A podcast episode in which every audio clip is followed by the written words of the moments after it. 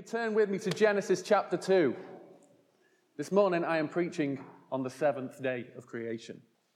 So, chapter two begins. Thus the heavens and the earth were completed in all their vast array. By the seventh day God had finished the work that he'd been doing. So on the seventh day he rested from all his work.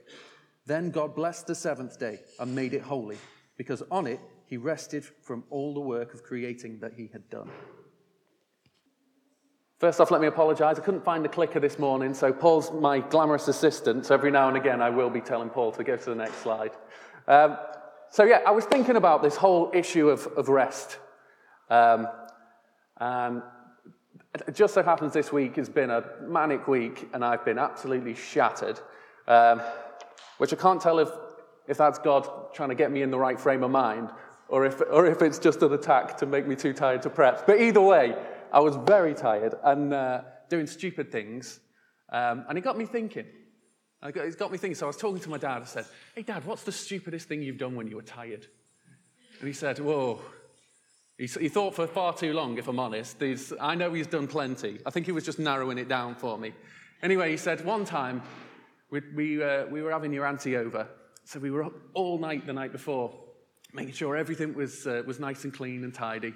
Anyway, woke up the morning of, and rubbing the sleep from my eye, stumbled into the bathroom, brushed my teeth, grabbed some deodorant, put it down, went... realised that my mum had left the furniture polish on the window ledge, so he was walking around smelling a pledge for the rest of the day.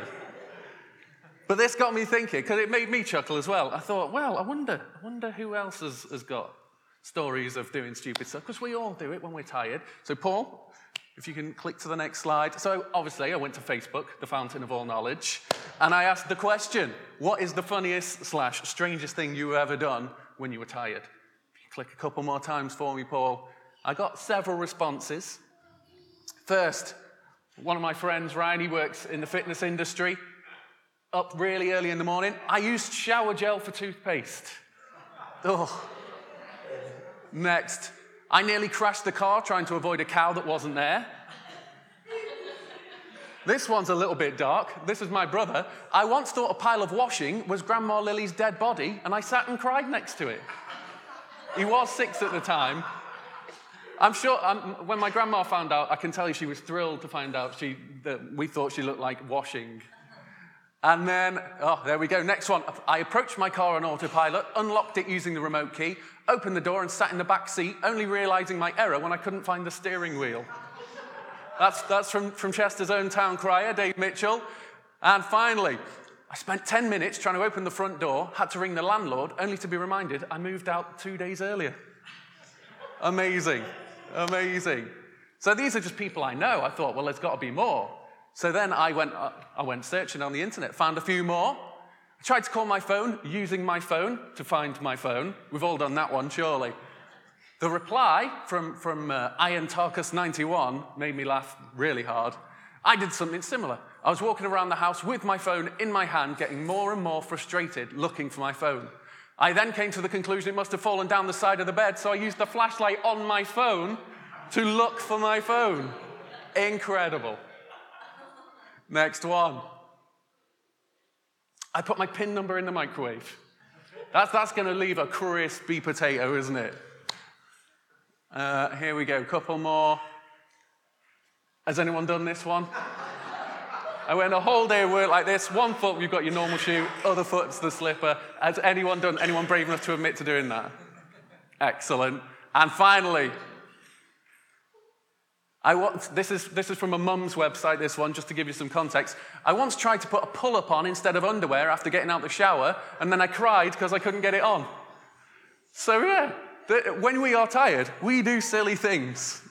It's uh, I can't tell you the number of, of daft things I've done, the number of times I've injured myself.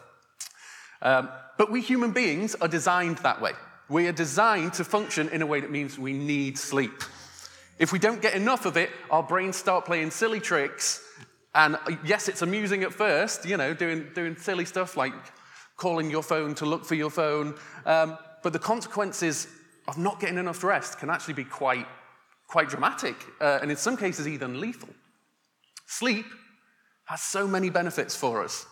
When we sleep, our blood pressure drops, muscles relax, our body tissue grows and repairs, hormones are released, and our energy levels are replenished. It's a brilliant piece of design. And if I'm honest, I love it. I love a good sleep, me. I can't tell you the number of times I've kind of sat down for five minutes, woken up an hour and a half later, feeling great. I mean, I, I often get in trouble, but that's a husband's prerogative, isn't it? So after six days of working straight, it would be no surprise that you or I would need a rest on the seventh day. Honestly, like I say, I need more sleep than most. So I can I can sit down for five minutes and wake up an hour and a half later. Not everyone, and everyone's not like that, but for me, I love my sleep. Uh, but God, if we can go to the next slide. Oh, that's no, that was that was while I was talking about sleep. If we go to the next slide, there we go. Does God get tired? God doesn't sleep. We can see in the Psalms, I mean, in fact, Sharon stole half my preach right before we started worship this morning. Uh, Sharon read out a few verses that, that reference this, but in Psalm one twenty-one, it says, I lift my eyes to the mountains. Where does my help come from? My help comes from the Lord, the maker of heaven and earth. He will not let your foot slip.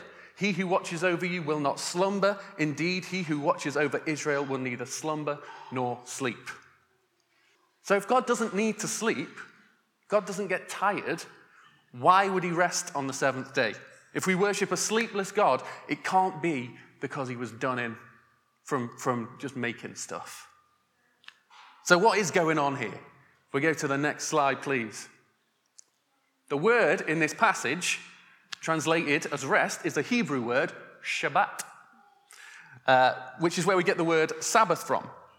Strictly speaking, this word doesn't mean rest in the sense that we use the word. When we say rest, we are talking about a break from work uh, in order to recover. Uh, but the word in its most literal sense means the cessation, the, to stop, activity, uh, which is a much more fitting description of what we see here in Genesis, since God needs neither sleep nor slumber. So, as far as I can see, there are two main reasons why God rests on the seventh day. Firstly, for our benefit. By resting on the seventh day, God sets a pattern of work and rest for us. Because he built us, he knew how we would function best, so he, he modeled it for us so that we can function correctly. We were built for work. Even before the fall of creation, Adam and Eve were put in charge of ruling over the over the earth um, and all the animals and all the the, um, the plants and, and everything. God put them in position to rule, and that's work. Um, so yeah, we were built for work. God's pattern of work and rest in Genesis is just a blueprint for our life and an introduction of the Sabbath. These days, we seem to have forgotten days of rest. I don't know if you've noticed. I can see a few tired faces out there. I'm not going to look at anyone in particular, but I mean, this one is, is one of them. Um, these days, we, with, with, with kind of the advent of twenty-four hour shopping, shops are always open at seven days a week. Um, we're, we've got, uh, we can be in contact with each other all the time through Facebook. Everyone is permanently available, permanently expected to be firing off. Um, And there just seems to be this unhealthy cult of achievement and success. So this this is, is the, the kind of the kickback against this Sabbath rest. When we don't have it, this is what happens. And I can tell you now, I spoke to my doctor the other day, and he says stress and anxiety is at an all-time high. An all-time high. In the last ten years, it's gone through the roof. And this is because, part, in part, we do not take time to just rest. We need to follow the example that God has set in place here. See, originally the Sabbath was set aside as a day of rest, not a special day of worship, because worship is a daily calling. We should be worshiping in everything we do. But the tragic irony of the Sabbath, if we go to the next slide, is that it was put in place to remind men that life does not depend on our human efforts to self-secure. and to remind us that there can and should be a regular time to pause and appreciate the gift of life in the presence of the giver. The Sabbath was God's way of asserting that the world he made for us will continue to spin on its axis regardless of what we do, regardless of our efforts, and that we can find a deep comfort and true rest in knowing that he is over all things. And what did men do with the Sabbath? We turned it into religious work that we have to do in order to earn our salvation. So we took this beautiful gift of a break from work and we turned it into work. Ridiculous, but that's what we do.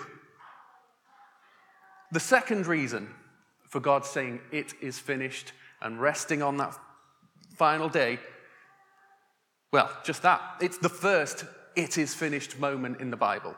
There are three main ones that I've identified.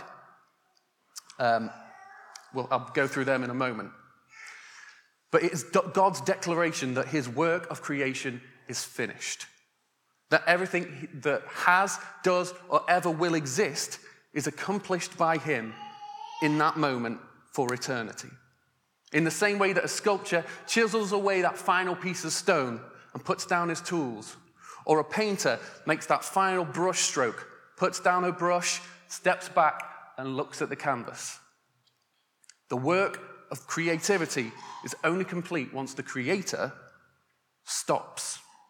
Once they are fully satisfied, they step back and say, it is finished. So in that moment of the seventh day, God's work of creation was finished. The next it was finished moment was Jesus on the cross. Well, that was, that was the point where God's work of grace and redemption was complete. And the final it is finished moment will be at the end of days when God's work of judgment is complete.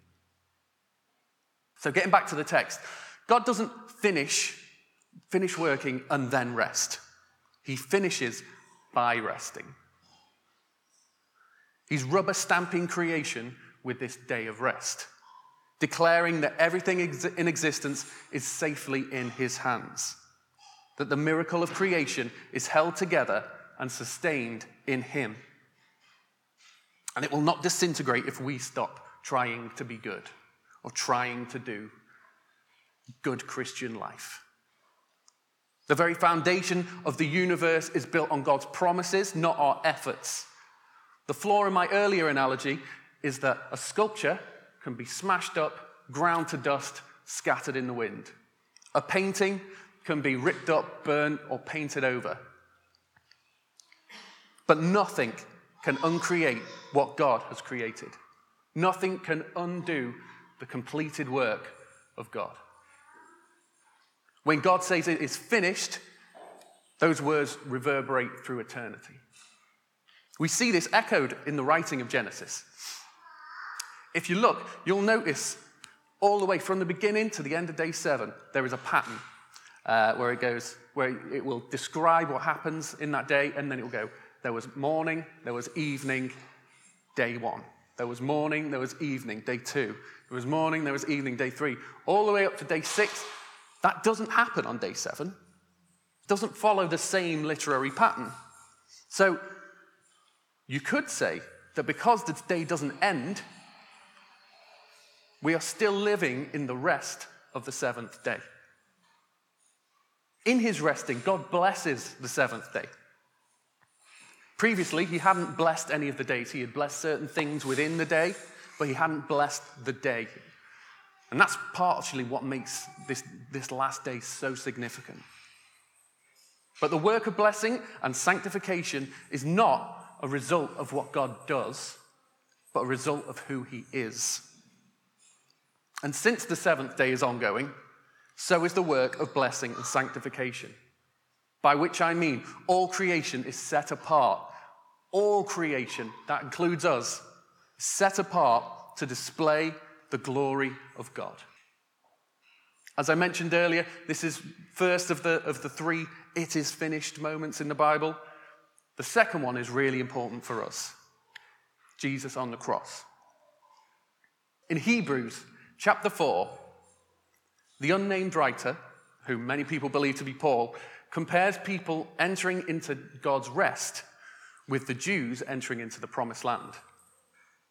He then shows that even though the Jews did enter the promised land, they did not fully enter God's rest because they failed to mix the truth of God with faith. The writer then goes on to point out that in Psalm ninety-five, verses seven to eight, David prophesied that a new rest was coming. That new rest was what Jesus made possible when he came. When he came down and he died for us, dealing with our sin. That rest in, in the completed work of redemption and grace. The writer describes the rest available to Christians as a Sabbath rest in verse nine. Not because it comes through observing a religious day, but because it's a rest instituted by God, entered into by God himself, sustained by God, perfected in the death of Jesus, and freely available to all of us, totally independent of our works. Hebrews four ten to eleven goes on to say, "For anyone who enters God's rest also rests from their own works, just as God did from his. Let us therefore make every effort to enter God's rest, so that no one will perish by following their example of disobedience." Now this, this is a bit confusing now, because it's saying we've got to make effort. How do we, how do we rest and make effort? How is, is effort even compatible with rest? Well, yeah. The effort comes by fighting our desire to get to God by our own achievements. The effort is to put to death the flesh, to come to overcome our desire to succeed our way to God, or to be fulfilled through our own efforts. Entering God's rest isn't just about ceasing our own activity, though. True rest comes when we engaged, when we engage by faith with God in every area of our life, and knowing that our salvation is not our achievement, but his. It comes from choosing to give God access to every piece of you and trusting that he will sustain you. Often when we look around, we see we see people with varying levels of busyness in their lives. Some are extremely busy with every last second of their day completely accounted for. Others appear to be very laid back and have loads of time on their hands.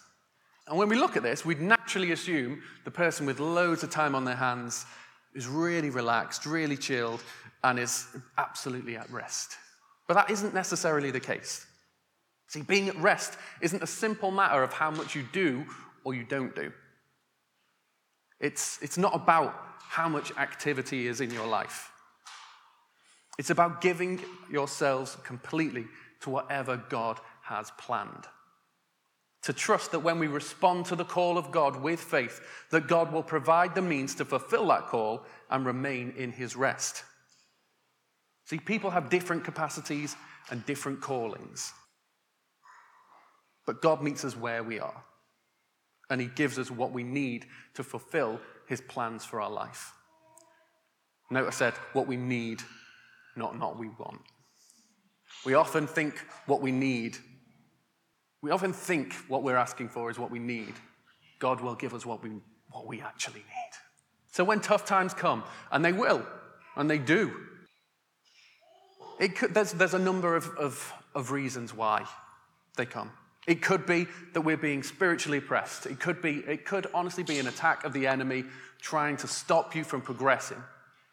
It could be because we're giving ourselves to things that God is not asking from us.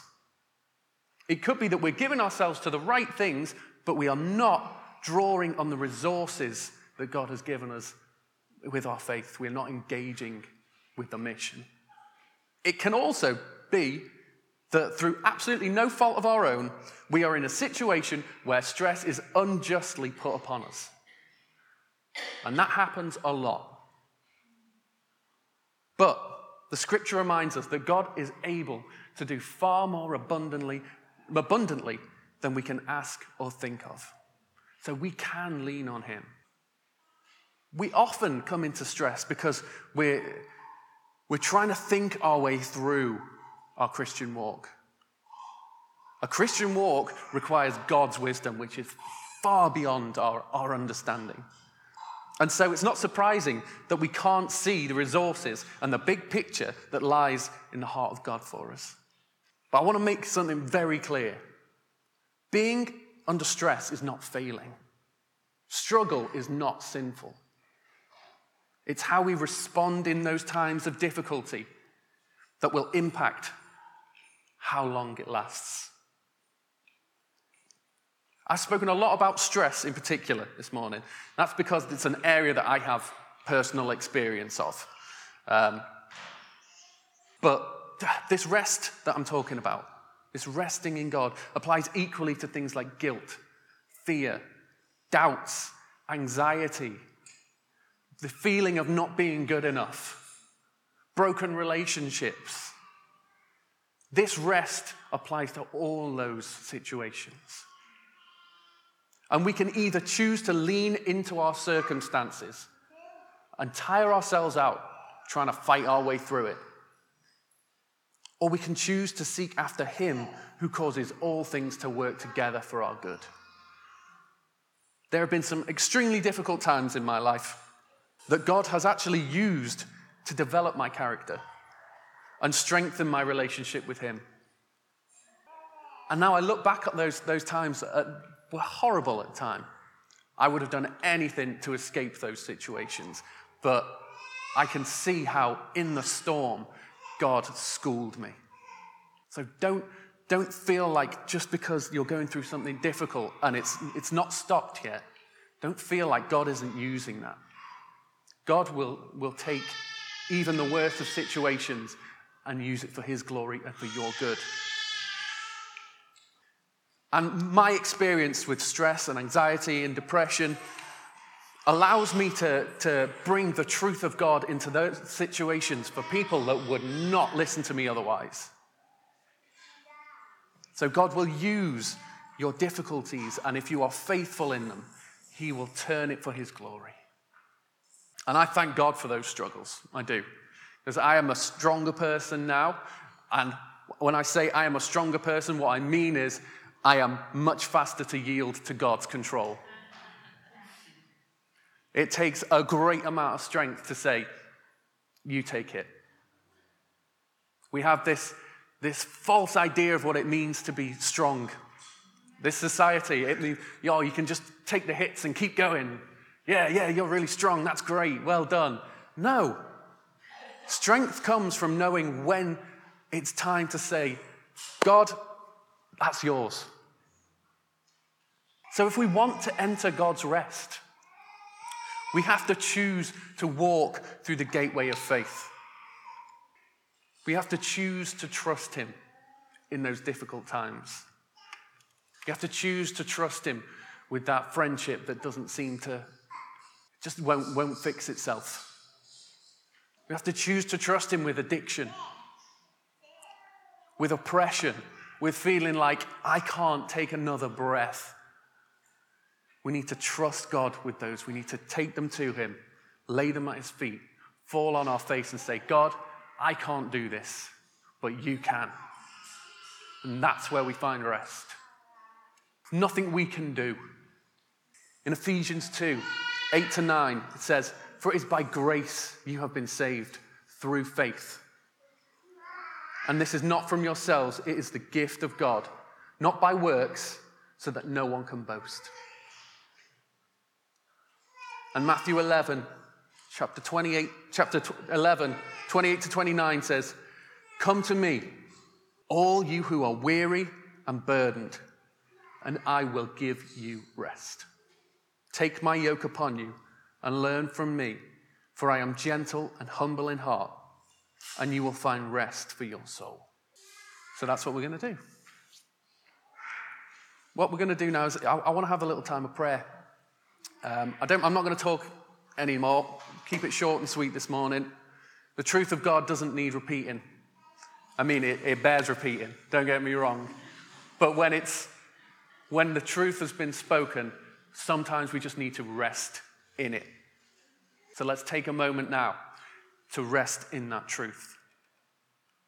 Come to me, all you who are weary and burdened, and I will give you rest. That's rest from anxiety. That's rest from stress. It's rest from the guilt of things you've done in the past that you don't think God can forgive you for. Well, guess what? He can. He already has. You just need to accept that forgiveness.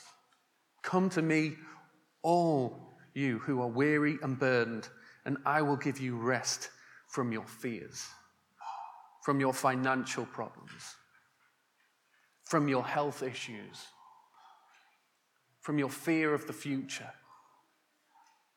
Take my yoke upon you and learn from me, for I am gentle and humble in heart, and you will find rest for your soul.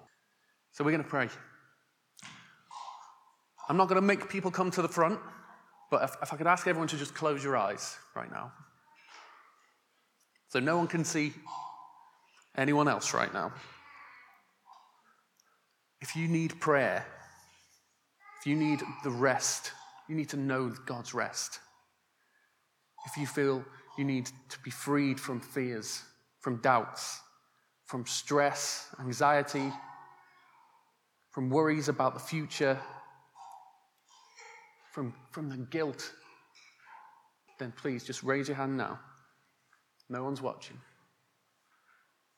I'm quite happy to say my hand is in the air. Father God, we thank you that we can rest in your completeness. That just as you rested on the seventh day to declare that the, the whole of creation was complete, Father, we can rest in the finished work of, of the cross of Jesus. That you are more than enough for us. That we can't do life by ourselves. Lord, give us the strength to yield. Lord, take these, these things that are, uh, are binding us up, take them off the altar. Lord, we've put, we've put them in a high place. We've put them in a place where we think that, you know, that's, that's so bad. God can't deal with that. Lord, take it down. Every stronghold shall be broken. Every high thing will come down. Lord, fill that space. We need you. Lord, I pray specifically for anyone who's suffering with anxiety, Father. Lord, that you will take that tightness in their chest and you will just destroy it. You will replace it with, with this just liquid joy, Father. Lord, that stress will be lifted off. The guilt from the past will be taken away, Lord, because you have dealt with it. Nothing can't, there's, there's nothing that can't be overcome by the blood of Jesus. Lord, we rest in that truth now. Amen.